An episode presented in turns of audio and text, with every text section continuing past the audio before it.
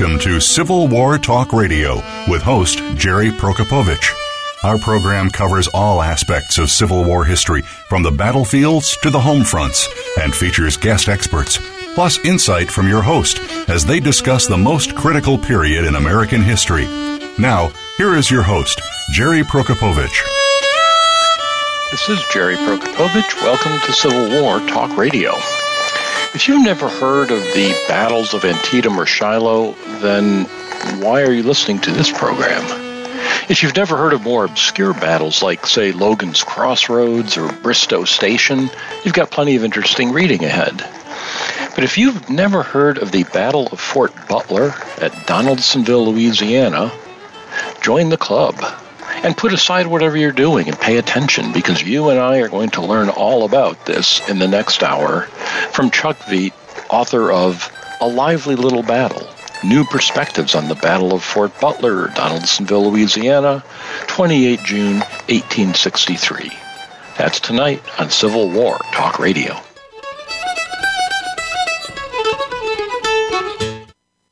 Streaming live, the leader in Internet Talk Radio, voice america dot com. Voice America programs are now available on your favorite connected device, including Amazon, Alexa, and Google Home. Through streams with Apple Podcasts, TuneIn, and iHeartRadio, listening to your favorite show is as easy as saying the show name followed by the word podcast. Hey, Alexa, play Finding Your Frequency podcast. If that doesn't work, try adding on TuneIn or on iHeartRadio or on Apple Podcasts. The Internet's number one talk station.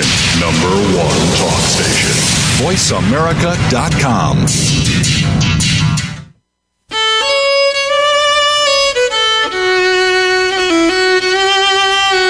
You are listening to Civil War Talk Radio. If you have a question or comment about our program, please send an email to prokopowiczg at e c u dot e d u. That's P R O K O P O W I C Z G at E C U dot E D U. Now, back to Civil War Talk Radio. And welcome to Civil War Talk Radio. I'm Jerry Prokopowicz, coming to you on the nineteenth day of January two thousand twenty from the beautiful third floor of the Brewster Building on the campus of East Carolina University, but not representing the university or any of its constituents. Likewise, my guest speaks only for himself, as we always do here at Civil War Talk Radio. It's the winter term, spring term, it's called optimistically, although it's January now, and we're a week and a half into classes here in twenty twenty-two. The COVID is still raging. I've had a lot of students using the self-reporting system to tell me of their exposures or their positive tests, and that is keeping them out of class. But knocking on wood, we are still going face-to-face with many classes. Some of my colleagues are choosing to teach online. I'm in the classroom and enjoying it and hoping uh, not to catch anything from anybody. Uh, fully vaccinated, as I hope uh, you are, and I hope my students all are. Uh, because it does seem to spread regardless, and uh, that will at least lessen the effects, one hopes. So, uh, here at Civil War Talk Radio, tonight's uh, non-paying and almost certainly completely unaware sponsor of tonight's show will be Pirate Deli on tenth street here in Greenville. Uh, for many, many years, I would get lunch at uh, Mike's Deli across the street from the Brewster Building, and Um, Mike died many years ago. His brother Terry ran the place. Uh, Terry retired last year, and the new owners have really upped their game. It's now called Pirate Deli, and when I'm here on a Wednesday, uh, we record the show for you at seven in the evening, so it's not time to go home and eat and come back. It's too busy to do that, so I now have the opportunity to go over to Pirate Deli, get half of a sandwich, and eat it before Um, a couple hours before the show, and then, then maybe some finish the sandwich after the show. But uh, they're good. They're uh, they are really producing some some nice stuff there. So if you're in Greenville, uh, come and say hello at the Brewster Building, and we'll go over and get a cup of coffee at uh, Pirate Deli. We will, uh, what else can we report on here? There are so many trivial things happening. My printer no longer works in the office, got rid of it, got a new one. Somebody had cannibalized the startup cartridge out of it, so it didn't work, so I don't have that printer now. Uh, one darn thing after another. But your donations to the Civil War Talk Radio Book Fund will not be spent on a printer in my office. That really is the responsibility of East Carolina University and its taxpayers, uh, so we can print things like the notes for tonight's show. Uh, in better news, the most recent issue of the Journal of the Civil War Era from uh, Penn State just came out. I got my author's copy yesterday, and uh, my review essay on the common soldier in the Civil War, describing the books written about that topic in the last fifty years or more, is is in that volume, so if you're curious about that.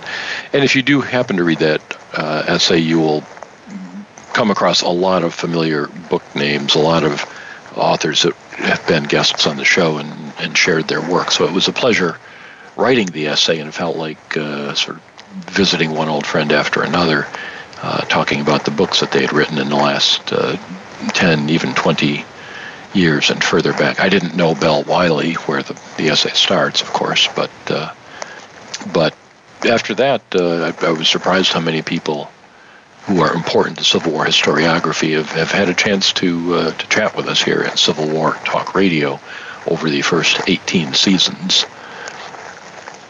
Uh, The upcoming shows on Civil War Talk Radio include next week John Messner, uh, who has a book about a Scottish blockade runner in the American Civil War. And uh, Doctor Messner will be coming to us from the U K, so he'll be staying up late just to chat. Uh, on February second, we'll talk with Deanne Blanton, who is the founder of the Society for Women in the Civil War. She's also the co-author of They Fought Like Demons, Women Soldiers in the Civil War. And on the ninth of February, as we approach the birthday anniversary for Abraham Lincoln, we'll talk with old friend of the show, Jonathan White. John White comes back with two new books related to Lincoln, one on uh, uh, letters to Lincoln by African Americans that he has collected and edited.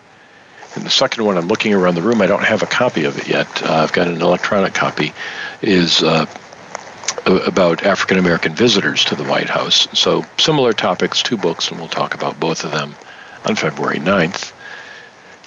If you're out and about this spring, come and join us at uh, Stephen Ambrose Historical Tours on the This Hallowed Ground tour. There are openings in the second one, June eighteenth through June twenty-sixth, and I hope you can join us for that. And as I mentioned last week, if you're in this part of the country in the next month, uh, uh, Colonel Wade Sokolowski, U S Army, retired, who has written about the Battle of Wise Forks, will be leading a tour of that area. It's near Kinston, North Carolina. If you've never heard of Wise Forks, uh, it's it's not a single battlefield, but there are a connected series of sites that he knows all about, and he'll take you to them uh, on February eighteenth, Friday, February eighteenth, two thousand twenty-two, from nine to three, a day-long tour. I think he's asking twenty-five dollars to help defray costs. But if you're curious about that, send me an email. I'll get you connected with the colonel, and you can join that group. I've gone on that tour with him in the past. Dave Powell and others were, were with us that day. And I remember we didn't see every site, because in one of the wooded areas where uh, federal forces were massing for their advance toward Goldsboro, we uh, were blocked by a, a big snake lying across the forest trail. And the better part of valor said, let's leave the snake to enjoy its nap and not try to step over it. Uh, there are copperheads in this part of the country. I found one under my grill once in the driveway. Uh, so I suppose I could go on the tour and, and see that site, the one I didn't see, but it's a it's a weekday. I'll be here in the office. But if you if you have the leisure, contact me and go on the tour.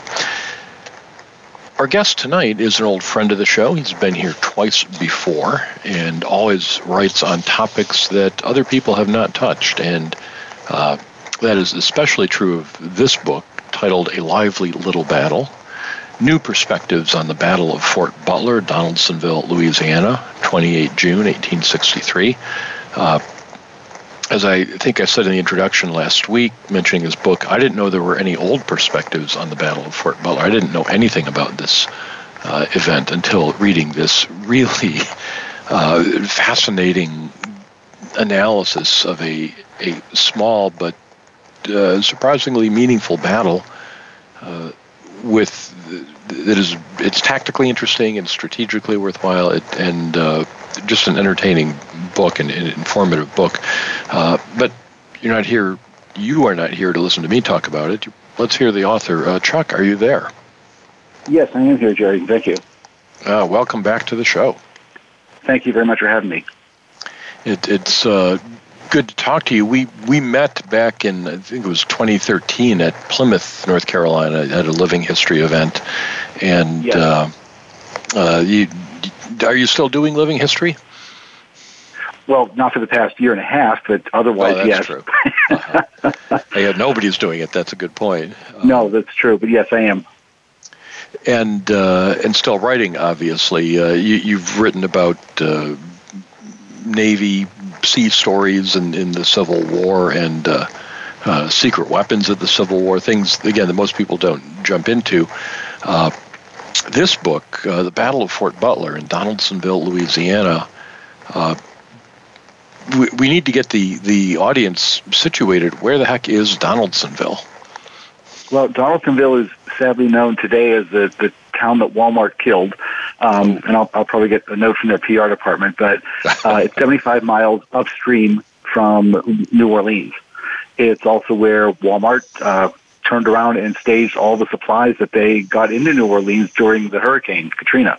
So it's, it has never been a giant town, although in the eighteen thirties it was for a brief spell the capital of the state of Louisiana. Mm. And geographically, you said it, it's on the banks of the Mississippi River. It's also on a branch of the river. Can can you describe the geography yes. of the town? It's it's flat. Everything is flat. I've, I've driven there, and believe me, it's it's flat. Um, you want perspective, you have to drive over the bridge over the Mississippi. Its significance is that it used to be, uh, the Army Corps of Engineers has, has changed now to a navigable body of water called Bayou Lafourche. And for those of your listeners who aren't from the area, uh, our perception of bayou as a swamp isn't exactly how the word is used. It, it comes from the local Native American bayou, which meant a, a navigable stream. And large ships could actually navigate almost all, uh, or during the rainy season, all of Bayou Lafourche all the way to the Gulf of Mexico. So it was a very convenient backdoor into New Orleans uh, that was frequented by the pilot Jean the pirate Jean Lafitte at one point in time, because he didn't have to go and pay customs or deal with officials going through the major town. So it's a, it's an important little junction between the, the bayou and the main river. So the uh, the river is flowing in a, a easterly direction, flowing from west to east as it passes Donaldsonville. And right, correct, correct. It's very confusing on the maps.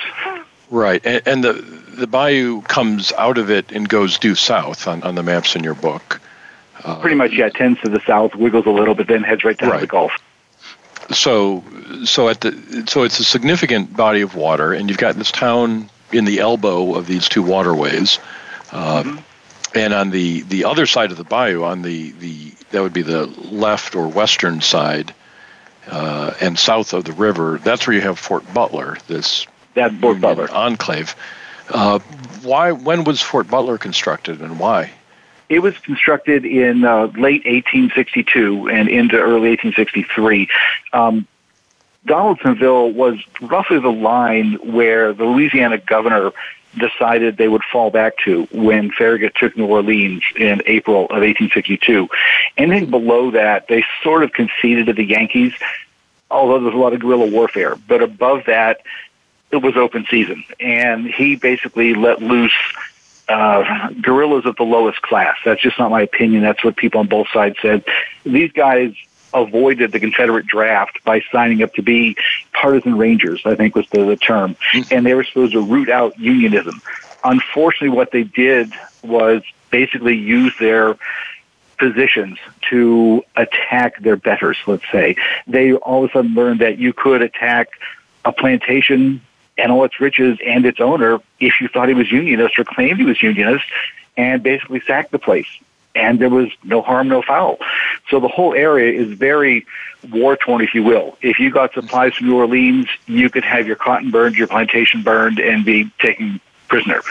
Uh, there are snipings and attacks on not only Union ships and uh, civilian transports, but at one point in time, the guerrillas even attacked a known civilian, New Orleans-based Southern crude transport that was bringing women and children from Union-occupied Baton Rouge, from a boarding school that was there. And General Butler had sent notice up and down the river from Baton Rouge south saying, this is entirely crewed by Southerners. Don't fire on it. It's your women and children. Let us pass. They fired on it. Happily, nobody was killed, but that's the savagery of the war that's going on. They had tried, the Union had tried to stamp out this sort of activity up and down the river, but the only way that was going to happen was by landing troops. And troops were, were stretched pretty thin between the, you know, the engagement around Vicksburg and, and uh, occupying the towns like Baton Rouge, and of course Port Hudson is, is soon to be invested. So the Navy has control of the river, quote unquote, only as far as their guns can reach and only when they're there. And as soon as they leave, the guerrillas would come right back in. Finally, they decided that rather than landing people sporadically, they would just build a fort at the junction of the Lafourche and the Mississippi, and that's why Fort Butler was built. So you described this uh, memorably as, as the the area, the, the Mississippi is the lengthiest battlefield of the war, that this fighting mm-hmm. is going on all up and down the river from yeah. uh, from just upstream from New Orleans up to uh, to Port Hudson, which is still a Confederate bastion at this point. Uh, and every time Federal ships are going up and down, they're getting shot at. Uh, guerrillas are, are raiding the plantations along the, the river. It's really a, a constant fight going on. So so it makes sense that there's a, a fort place there to try to hold on to it. Yes. Uh, before going further with the uh, description of the battle, quick note for listeners, if you uh, look this book up, you will see the title refers to the Battle of Fort Fisher, Donaldsonville, Louisiana, the twenty-eighth of June, eighteen sixty-three, which is, of course, the date it happened. I got an early production copy of this book, which has a typo on the cover. It says the twenty-eighth of July, eighteen sixty-three. Uh, Listeners, you don't, you won't be able to get one of these because, uh, Chuck, you say you've already corrected this in, in current volume. Yeah, you now have right? a rare book. You have a rare book. Exactly. I can retire. I, I'm putting this up on eBay. Who wants one-of-a-kind? Uh, well, that probably won't work. Let's take a short break. We'll come back and talk more with Chuck Veit, author of A Lively Little Battle, New Perspectives on the Battle of Fort Butler. I'm Jerry Prokopowicz. This is Civil War Talk Radio.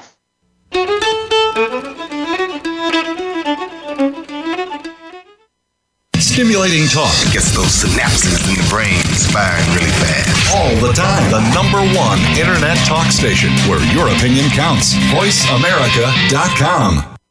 Psych Up Live with host Doctor Suzanne Phillips offers a psychological perspective on coping with common and current life issues. This show addresses topics as varied as marital stress, insomnia, depression, raising teens, campus violence, and building self-resilience. Listen in as Doctor Phillips and her guest experts share the latest in books, findings, and information that will inform and enhance your life journey. Psych Up Live is heard every Thursday at two p.m. Eastern Time, eleven a.m. Pacific Time on the Voice America America Variety Channel.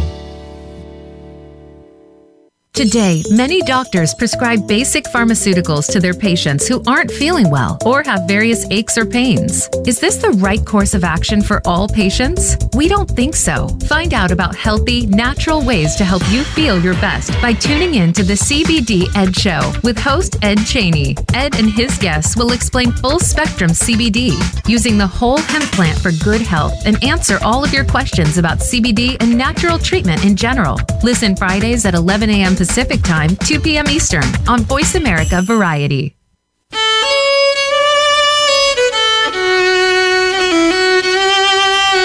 You are listening to Civil War Talk Radio. If you have a question or comment about our program, please send an email to prokopowiczg at e c u dot e d u. That's P R O K O P O W I C Z G at E C U dot E D U. Now, back to Civil War Talk Radio. And welcome back to Civil War Talk Radio. I'm Jerry Prokopowicz, talking tonight with Chuck Veit, author of A Lively Little Battle: New Perspectives on the Battle of Fort Butler, Donaldsonville, Louisiana, the twenty-eighth of June, eighteen sixty-three.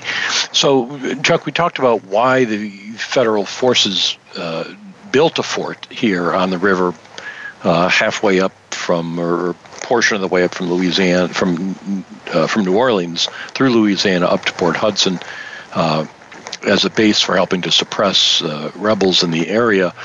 But you point out that the there are not just uh, the, these guerrillas who are troublesome, but there are some regular Confederate forces that, that really begin to threaten New Orleans itself in eighteen sixty-two. Yes, exactly. I mean, I'm Donaldsonville has a foreign... Um, I'm yeah, sorry, go ahead. No, I, I said sixty-two. I'm thinking in early sixty-three they're, they're moved. Okay. When you describe yeah, Brashear's station, they had been a thorn in the side of the Navy forever. Uh, they got sniped mm-hmm. out around Donaldsonville, especially from about ten miles north to thirty miles south. The guerrillas and later, like you pointed out, regular Confederate forces realized that the levees made wonderful, wonderful camouflage and bulwarks uh, that they could cut a, a slight revetment in, a, an embrasure, camouflage it with brush, and basically ambush gunboats and transports as they came by and disappear before anyone could react. And so the Navy's getting sniped at. Uh, Farragut warned Donaldsonville, uh, the Chamber of Commerce, or the town fathers, he would attack the place if this continued. And it did. So he landed Marines. They targeted one local guerrilla, Philippe Landry, didn't get him, but burned all his property and shelled part of the town. And it still continued. Uh, when Confederate forces start filtering south into Louisiana, away from the siege of Vicksburg in early eighteen sixty-three, yeah, they start to appear as well. And this, this makes it even more savage. You're not just fighting guerrillas that might melt away. You're fighting regulars that will stand toe-to-toe in a pitched battle. So these these regulars, if they are sufficiently successful in this the sort of hinterlands of, of New Orleans, uh, they they could theoretically uh, attack the city itself. It, it's not heavily garrisoned by this time. Uh, no, so, and they're, they're secret. The, the reason it's a real danger, I mean, we tend to dismiss it nowadays because mm-hmm. uh, General Dick Taylor, who was tasked with going south and relieving pressure on hopefully Vicksburg, more probably Port Hudson in sixty-three. His job was just to draw Yankee forces away. And he runs a, a, a brilliant campaign that takes Fort Brashear down at Morgan City. He has men that basically swoop up every single Union garrison between there and New Orleans, which is on the opposite bank, northern or eastern bank. The problem isn't that he can actually attack the city or that he doesn't have enough men to assault the mm-hmm. city, but the fear is that there are about fifteen hundred paroled Confederate soldiers in New Orleans who, I think, to quote Farragut said, might find it convenient to forget their word of honor, and there are only about four hundred Union soldiers on garrison duty in New Orleans at that moment when Fort Butler is attacked. So the odds are actually reasonably in favor of, of the Confederacy. If they can get an uprising, foment an uprising in New Orleans and cross the river reasonably unmolested, they could have taken New Orleans back, uh, which would have been interesting. So so this is, for such a small battle, one that is so, so comparatively obscure, the stakes are, are really quite significant. How did you come across this battle? Where Actually, did you learn I, about I've touched this? on this twice before. In my very first book, A Dog Before a Soldier, I ran across the Navy spy, uh, John H. Stevenson, who's an acting assistant paymaster. And Stevenson had a long history during the war of harebrained missions. And his, his skippers of the several ships he was on before Princess Royal, the, the gunboat he's on in this battle, learned basically to say, you're nuts, but go ahead and try it.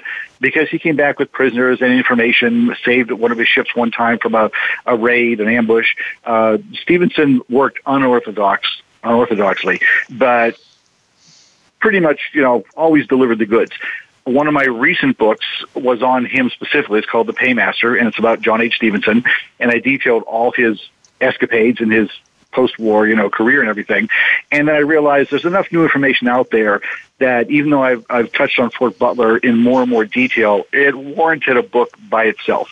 there's only been one book dedicated to it, and that's uh, William Spiedale's book on the Battle of Fort Butler.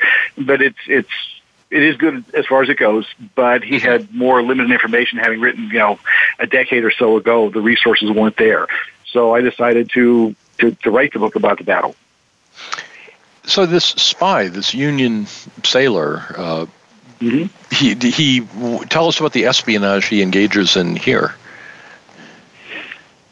Previously, when he had left his ship, it was always with his skipper's permission.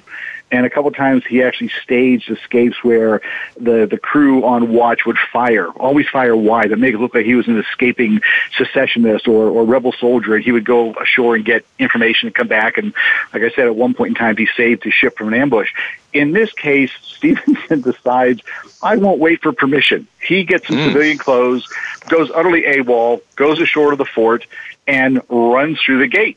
And, of course, none of the pickets have been clued in. They're, they're shooting to kill, figuring mm. he's running from us, he's got to be an enemy. He doesn't get hit, thank goodness. But why he's done this is because the rebel scouts see this. And mm-hmm. so they figure, okay, he obviously wants to belong to us. And he said that I'm an escaped you know, southerner from New Orleans. I've been aboard the gunboat. They quiz him about, you know, arms, on the, or, you know, how many guns it have, things like that. And Stevenson figures, well, they already know all that. So he, he told them the truth. Here's how many guns mm-hmm. it has, how big it is, you know, how many crewmen, things like that. They take him into their confidence. And that evening before the battle, he, actually the evening of the battle, if you want, he learns their plan, waits until they're asleep, and escapes. And, and manages to get away with it. Rather than going south back to the fort where he figures they'll know to look for him, he heads north towards, I guess, Plaquemine, and I apologize for how I'm pronouncing that. I've actually heard it pronounced. It's a town upstream uh, where he knows there's another gunboat, the Winona, is stationed. And he makes it there. Uh, he's, he's in pursuit at that time and being shot at, swims to the gunboat, presents himself to its commander, uh, Weaver, Aaron Weaver, who doesn't know him from Adam. He's bedraggled. He's in civilian clothes. And he's giving this ridiculous story about, I have a rebel plan, but I have to get back to, you know, Donaldsonville. And uh, Weaver basically ignores him until a passing transport is headed down to Donaldsonville from Baton Rouge, and he puts him on the ship, sends him back down there. He gets on board the Princess Royal, uh, appears before his, his skipper, uh, Melanchthon Woolsey. Woolsey listens patiently, reads him the riot act, serves in his head mm-hmm. on a platter, and then congratulates him and says, thank you. He is, uh, later after the war, advanced fifteen places in the Navy hierarchy because of this episode, and another fifteen for things he does later on. So it is legit, and Woolsey writes him a glowing letter of commendation. Farragut acknowledges it. So this actually all happened. With the knowledge of that plan, Woolsey sends ashore to the commander of the fort, Major Bullen of the twenty-eighth Maine, who is waffling between losing his nerve and, and, and toughing it out. He actually at one point says, can you evacuate us? Because I don't think we can withstand this attack. And Woolsey famously says, we'll surrender when they capture us. He's going to fight to the end. Woolsey's a veteran sailor. He's seen a lot of action on the eastern coast. But now, armed with Stevenson's intelligence, they know exactly where the rebels will come, when the rebels will come, and, you know, the entire plan of attack. Now, normally you'd feel pretty secure knowing that, and the fort itself is, is pretty secure. It looks, it's a sort of Vauban-looking fortification. Uh, mm-hmm. Facing the the west and the south, and then on the north it's got the the the berm, the uh, the levee of the Mississippi, and on the eastern side it's got, side it's got the levee of, of Bayou Lafourche. So it's it's fully enclosed and protected, uh, but it doesn't have a lot of people in it. No, it doesn't. Um, most of the garrisons, with the exception of the forward one down at Morgan City at Fort Brashear, are serving as outposts for convalescents. There's a famous quote in the book where it said, the climate of the South could reduce a sturdy Yankee, you know, to, to a, a wreck in three weeks. And they calculated that probably about a third of Banks's army around Port Hudson is sick at any one time, a third to a half. You bear in mind, for some reason, the government sent nothing but New Englanders down to, to you know, Louisiana. Mm-hmm. I've been there in the summer, and living coming from Massachusetts, it's not pleasant. But that's who yeah. they sent down there, not you know, not people who are acclimatized to it. So these guys are down with malaria, or you know, just the egg as they called it, fatigue. Uh, the heat is getting them, the humidity. They're just not used to this sort of thing. And Fort Butler is serving mostly as a convalescent camp. There was one company, Thompson's company, uh, of the twenty-eighth that is assigned there along with small staff. There are fragments of every other company. Some of the confusion about the battle comes from the fact that two officers, two captains from two other companies are there and they're charged of a portion of men. But it's a mishmash of men from the twenty-eighth, from various companies within the regiment, and basically anyone they could dragoon into staying at the fort to help defend it. At one point, when they asked General Emory in New Orleans for reinforcements, you know, he said, I only have these four hundred guys, but you're welcome to check in the hospitals. And if you could fog a mirror and stand, they were willing to take you. And so we have the scrapings uh, of, of all the hospitals. For instance, there's fifty guys from two regiments in Massachusetts. We know there's a squad at least of black soldiers from one of the Louisiana Native Guards, as they called them. Um, there's also a contingent of freedmen from a local plantation that's been led there by uh, their manager, uh, Sergeant Pollock from Michigan. So it's a whole hodgepodge, no more than about, I'd say, two hundred thirty mostly sick men. And the great quote there was the way they decided who would do what fighting was that the sickest man would pull the lanyard on the cannon while everyone else struggled to load the ball and ram it home. That's how sick these guys are. At the height of the battle, as reinforcements were rushing from one point to another, they talked about some of the fellows from New Orleans, uh, New Hampshire, I'm sorry, dragging their muskets along the parapet to where they could get to a firing position, and then firing collapses the load again. These guys are, are literally need to be in a, a bed, not fighting a battle. So the the defenders are quite weak, despite the apparent strength of the fort. They're stretched really thin. So, you, and there's only, as you say, two hundred nineteen, two hundred twenty, so a very small number of them. The yes. The rebels have some five regiments. They, they've got ballpark of two thousand soldiers ready to attack. Uh, so, so it's a really uh, one-sided situation in, in numbers. Now, you mentioned there were some soldiers from uh, one of the Louisiana Native Guards regiments and some freedmen mm-hmm. from a local plantation. Uh, And you say in the book you describe how Confederates observed this. Uh, supposedly some of them saw ahead of time that there were at least some uh, African-American defenders of the fort, and they did not take well to that. No, you have to understand, again, once you strip away the, the sugarcoating of one hundred fifty plus years and go back to that time, Uh, again, I quoted extensively uh, an article from a, it was a Georgia newspaper about the Southern reaction to the introduction of black troops in Union uniforms. And rather than quote all that, I'll, I'll remind people or tell people what had happened not too many weeks before uh, around Port Hudson. Uh, one of the, the new regiments, I want to say the first, it might be the second Louisiana, I'm sorry, I don't memorize, they attacked a rebel bastion and they suffered seventy-five percent casualties. And eyewitnesses said there were no wounded or captured because the Confederates slaughtered everyone they could. And it came down to fighting with teeth and rocks after bayonets and muskets were, you know, discarded. It was an entirely savage fight because Southerners were absolutely infuriated beyond description that black people would dare to raise a weapon against them. And they, I think the, the quote said something very chilling, which is like, if we have to descend to this level, history will forgive us. And it's like, oh my God. So that that's the nature of the battle that's coming.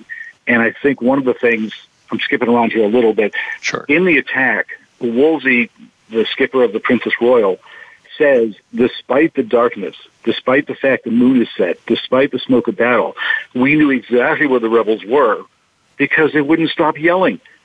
I really believe this wasn't the rebel yell. People describe it as like this guttural, almost bestial roar.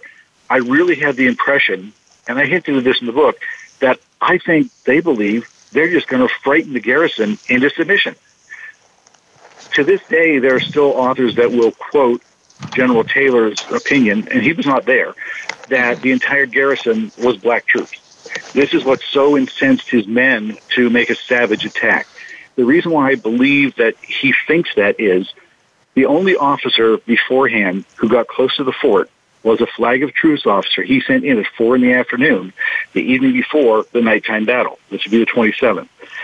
Only that officer gets close enough to actually see men up on the parapet.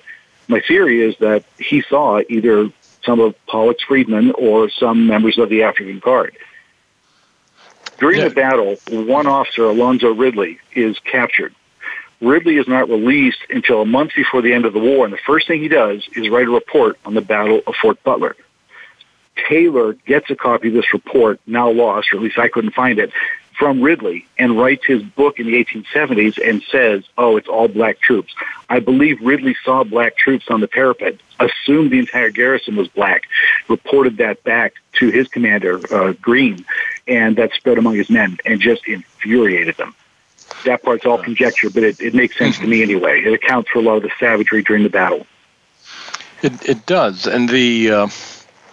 The battle takes place at night. Why Why was this a night attack? That's so rare in the Civil War. Any, any clue why the Confederates chose to attack at night and not during the day? Well, oddly enough, the Texans who were involved had launched a couple of night attacks, not usually very successful, further north. The mm-hmm. biggest reason was, uh, again, the, the biggest drawback of the Confederate plan is a lack of intelligence. They don't mm-hmm. have good data about the fort. And whoever they sent out to scout can't count worth beans or couldn't tell a transport from a gunboat because he believes, Green believes there are five gunboats on station. Hmm. One's going to prove more than he can handle, but with five, that's something to be, you know, considered. So a night attack, they can they figure will obviate the gunboat. The gunboat can't fire towards the fort. It might hit its own men. And if they go under cover of darkness and hide in the weeds along the, the coast, or the tour as it's called, between the levee and the river, they should be fairly secure. That's why the night attack. Unfortunately, it takes a lot of coordination that just falls apart. Yeah, of, of the was it, is it five or six regiments that go? At least one of them There's doesn't, six. and well, one of them doesn't even leave their camp. They they, they don't join the attack. They they, they sleep through it nope. basically. They have no no idea why. And that you know, Lane, uh, the regimental commander, was known mm-hmm. to be quite a fighter. I think he was a Texas Ranger and all that, and they just didn't march to the sound of the gunfire. And one of the two assaulting regiments that were supposed to go on either side of the fort and breach wooden stockades along the Batour doesn't show until almost the end. Uh, they said they had guides that wouldn't lead or someone's guide didn't show up. And it turns out by looking into that sort of thing, Confederate forces tended to impress guides without asking, mm-hmm. you know, are you pro-secessionist? Are you unionist? Uh, They're scared out of their wits, I'm sure. And if those two guides intentionally misled the regiments, they were terribly brave men. But mm. the upshot is it totally unhinged Green's attack. It wasn't coordinated at all. So the attack goes in in the middle of the night, not quite as intended. Uh, we'll take another break and come back and talk about the the outcome of the attack.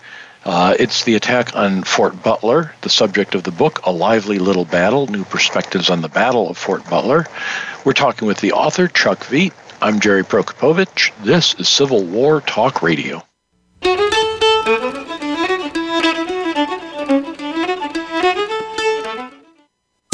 Streaming live, the leader in Internet Talk Radio, voice america dot com. Tune in to the Voice America Variety channel on the Voice America Talk Radio Network. Voice America Variety broadcasts a diverse array of topics, reaching a global community. Our experts come from all walks of life, and the topics they discuss are everything from current events, arts and entertainment, leadership, parenting, relationships, self-improvement, career advice, and a variety of other topics. Check us out today. You're sure to find something of interest. Voice America Variety. Talk on today's hot topics. Have you friended us on Facebook yet? Why not? Just go to facebook.com forward slash Voice America or search for the keywords Voice America. Once you are part of our Facebook network, you'll receive daily messages about what's happening with our shows, this week's featured guests, and new happenings at the Voice America Talk Radio Network. And you can add your voice to the always active discussions on our timeline. Just go to facebook.com forward slash Voice America or search for Voice America. Stimulating talk. It gets those synapses in the brain firing really fast. All the time. The number one Internet talk station where your opinion counts. voice america dot com.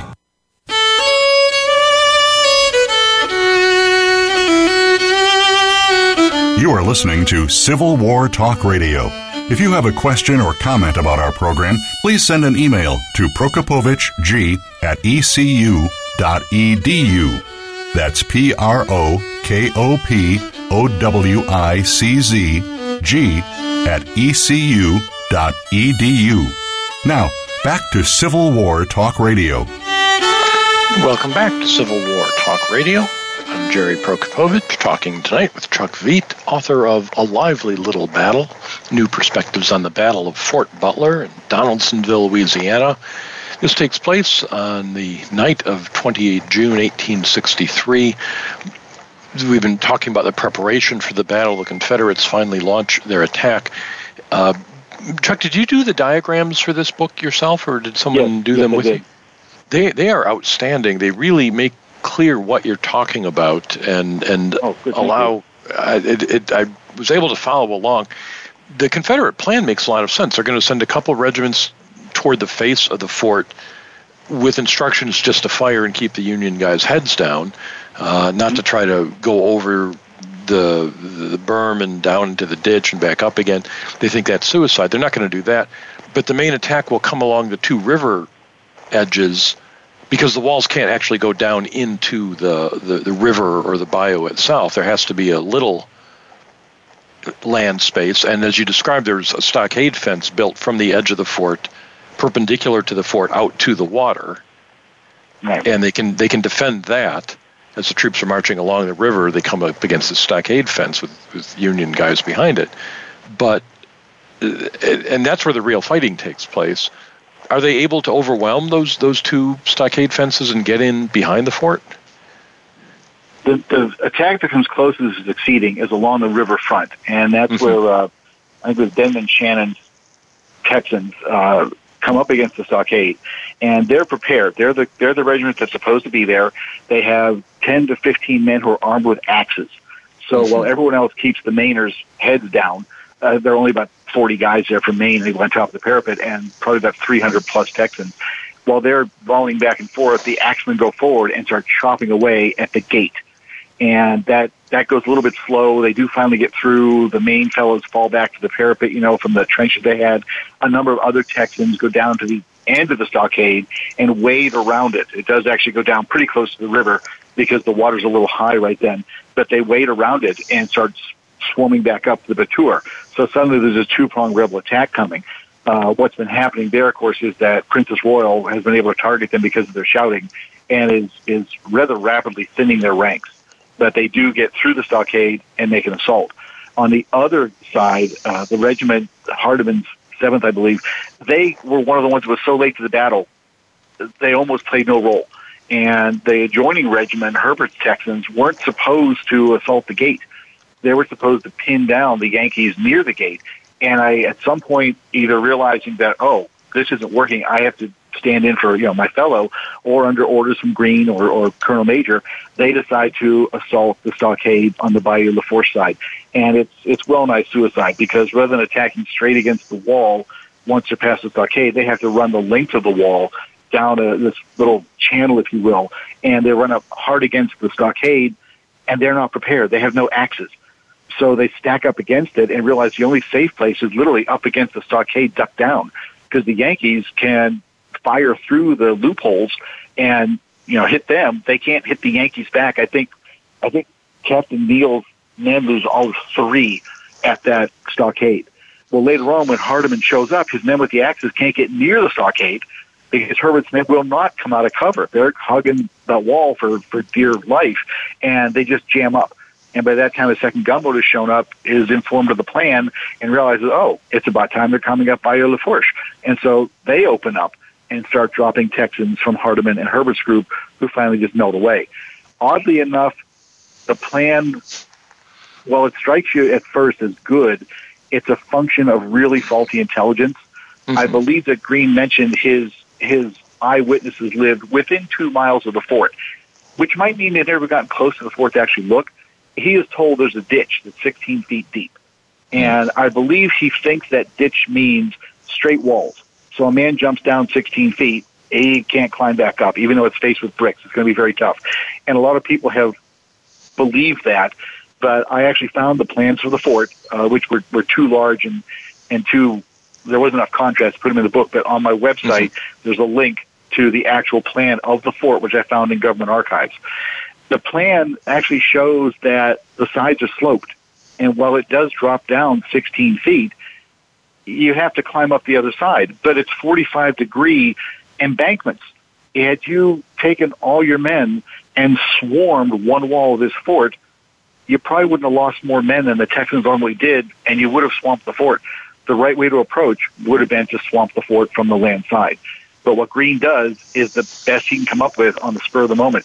The biggest drawback to his plan was there was no time to really inform everyone what they're supposed to be doing.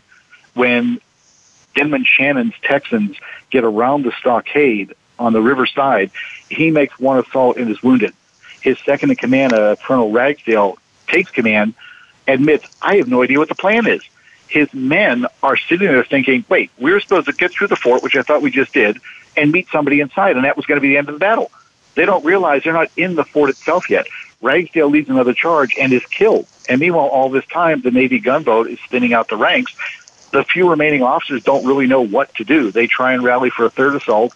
They're repulsed, and when they, they break ranks and flee back to the stockade, the Navy continues to hit them all that time. Uh, this is what saves the Maine fellows on that, that side. So a lack of, of intelligence ahead of time. No one except the regimental commanders has any idea of the plan. No one knows what to do. It's utter confusion, and they totally misunderstood the nature of the ditch. It wasn't a ditch. It was a, a forty-five degree walled moat that could have been swamped very easily, really. So, so you when, you could run down into it and run back up the other side. It's not something. Yeah, it would take a little climbing, but it wouldn't be, you know, a vertical face like climbing up a, the side of a cliff or anything. You could get up, and plus, where it's all bricks, you could wiggle the bricks out to make handholds. Because at one point, at one point, when uh, Joe Phillips, uh, in charge, I think the third Texas Rangers, tries to lead a charge up there, he is he is killed and mm-hmm. tumbles back down. And the men resort to dislodging bricks and throwing them up at the Yankees, heaving them up over the remaining height and depth of the, the embrasure, if you will, the, the, the stockade. I'm sorry, not the stockade, the wall. Mm-hmm. This lasts until they realize the Yankees are throwing the bricks back, and it hurts a lot to get one in the head. So they stop doing that. Bad idea. Right. But, yeah, I, I really think if you look at, at assaults on other Civil War forts built in a similar vein, Uh, they're typically always just swamped with numbers from the side. It it could have worked. Um, it seems a good plan at first, but the fact that the nature of the ditch was misunderstood is what really tripped up Greene's assault. So they they fail there. They don't get. Uh, they don't try to send all their numbers across the ditch. The two flanking forces that go along the waterways break through the attempt to break through the, the wooden stockade fences. Uh, Uh, are, are decimated by the gunboats on, on the water shooting at them, and and eventually the sun is going to rise. The the, the night is over. The battle is over. Uh, what kind of casualties were suffered in this battle? What what numbers well, did you, you find? You, you can't believe Greene or or Taylor, and uh-huh. it is difficult to get to get a hard number. The reason being is the Confederates had no idea how many of the men they left dead. They tried to carry a lot off. Uh, they tried to get away most of their wounded. Uh, Greene also resorted to sort of a nasty trick. He appeared with a flag of truce in the morning, asking if he could take off his wounded, and and dragged out the discussion as long as he could, because the whole time he's talking, he's gesturing to men who are still in hiding, run, they won't shoot you, I have a flag of truce, and claims later that he took, you know, got one hundred men away. So their their number's a little, little nebulous. We're not sure how many. Uh, estimates go anywhere from, I think Farragut said one hundred twenty they were burying, and probably about one hundred thirty prisoners, but they were still counting bodies when the day ended. So they, they on the southern side, it was it was a mess. On the northern side, I think they lost a whopping nine killed and thirteen wounded. It's an incredibly lopsided battle. So the, the importance of prepared positions really comes through here, and also the naval gunfire support with those two yes. things there. Yes. Uh, you make an interesting point that after after the battle the next day, the Confederates, many of them have been captured, the ones who sought shelter by going right up against the stockade wall underneath the, the Union rifle muzzles where they couldn't be shot. Uh, these guys eventually just get pulled in. They, they surrender and are pulled across the wall. Um mm-hmm. The next day, there's more prisoners in the fort than there are Yankees to guard them. originally, yes, it's true. And they have to keep rushing reinforcements over the company that has captured them because it's like, oh, I have thirty guys and I just took sixty prisoners. Yeah. The Confederates are, are totally flummoxed and, and frustrated, actually furious, that they lost the battle to so many sick men. One fellow said, I would sooner have been shot than surrender to this sickly bunch here. Uh, a couple of the Yankees lied to them when asked, you know, where are the rest of your men? Oh, they're off getting water, or they're, they're resting now. They're, you know, they're at the mess hall, things like that. But uh, some of the rebels caught sight of John Stevenson later on when they were transferred to the Navy ships. And Stevenson didn't say exactly what they said to him, but he said their language was unparliamentary. Mm. Well, they, they were. They recognized they were... him and knew what he'd done. They were not happy with, with the outcome of that fight. No, um, not at all. And part, partly, I can understand, it, it seems hubristic, the way the rebels mm-hmm. made the attack, uh, because I remember one Yankee said that a rebel told him, we thought we'd just walk in and, and take the place, because mm-hmm. that's what they'd just done at Fort Brashear down in Morgan City.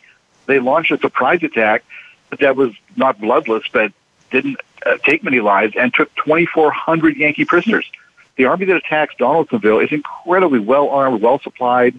Uh, it was a treasure trove that they captured down there at almost no cost.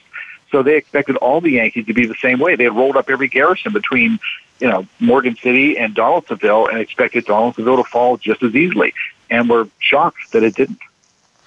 Now, one of the reasons you say in the book that you wrote about this was, and, and you mentioned earlier tonight, you have information, resources that, that weren't not previously available. Uh, in particular, the the letter, uh, the the Neal letter. Can you tell us about that document? Captain Neal is in charge of the twenty-eighth Maine. He's in charge of the stockade along the Bayou Lafourche. He doesn't have his whole company with him. Uh, most of his company was in New Orleans, or, you know, convalescent. He he has a hodgepodge of, of men from New Hampshire, Massachusetts, strays from other companies, things like that. Neal's letter I ran across in a, a tourist book about Wiscasset, Maine. I was doing a search, and up popped, you know, beautiful Wiscasset, which mm-hmm. is a nice tourist-type book. But the author mentioned this letter from Captain Edward Neal talking about Fort Butler. And, you know, pride of his hometown hero, it said the hero or the savior of Fort Butler. So I went looking for, for that letter, and traced it to the archives in the public library in Wiscasset, Maine. And the librarian there, uh, Pamela Dunning, was incredibly helpful. It took us about four hours to figure out where exactly it was it was stowed, but it was a gold mine. Here was here was an eyewitness who wrote the day after the battle, and it's about a seven-page letter to his sister Lottie, and in it he included an eyewitness first-person map of the place. It was it was wonderful. He came through unscathed, described the close-up battle, described the, the confusion of rushing reinforcements back and forth, back and forth. At one point, the fellows defending the river actually had seventy men to help repulse, but then that left, you know, Edward Neal with like twenty men, so they rushed back to help him. People are running all night long, and this is all captured uh, in the moment by Edward Neal, who somehow mustered the energy with like two hours of sleep to write a nine-page letter. That in the map, a, uh, the plan of the fort was a gold mine, to find that. No, that, that's, as a historical researcher, one, one lives for those moments when you get something uh, as on point as that. And uh, Wiscasset is a beautiful place. My wife's family uh, had lived in Bath, Maine, just on the other side of the Kennebec River from Wiscasset, and uh, been up there many times. A very nice place. Uh, the... Uh, The evidence that you provide through this book is, is just, uh, you know, is very thorough. You, you explain where you're getting your, your data, and uh, when you're making a conjecture, and what it's based on. Uh, it is self-published. Have you ever thought of, of taking your work uh, to an established publisher? I've thought about it. My wife has sometimes counseled that. My problem with that is that I really don't want an editor messing with stuff. uh.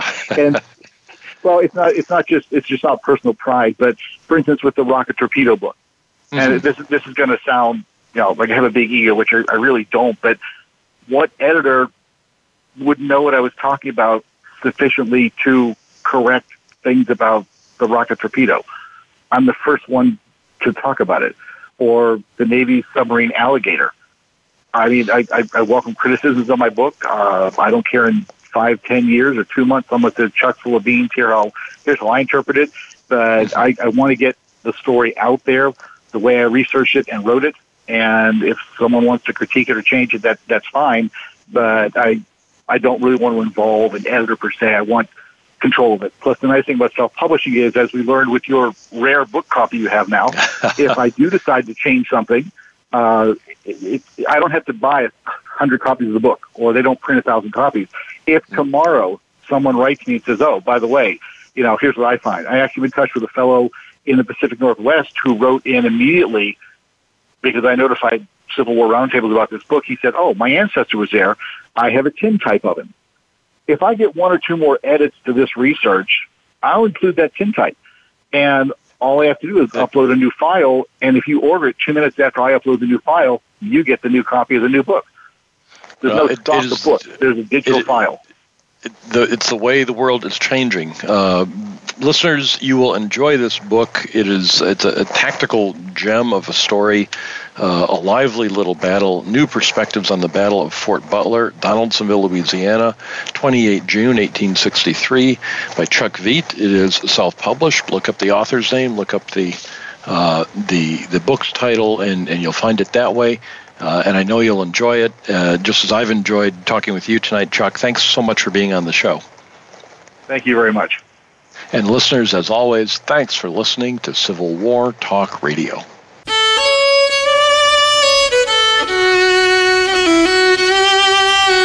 Thank you for embarking on a part of American history this week. Civil War Talk Radio with Jerry Prokopowicz can be heard live every Wednesday at four p.m. Pacific Time, seven p.m. Eastern Time on the Voice America Variety Channel. Have a good week.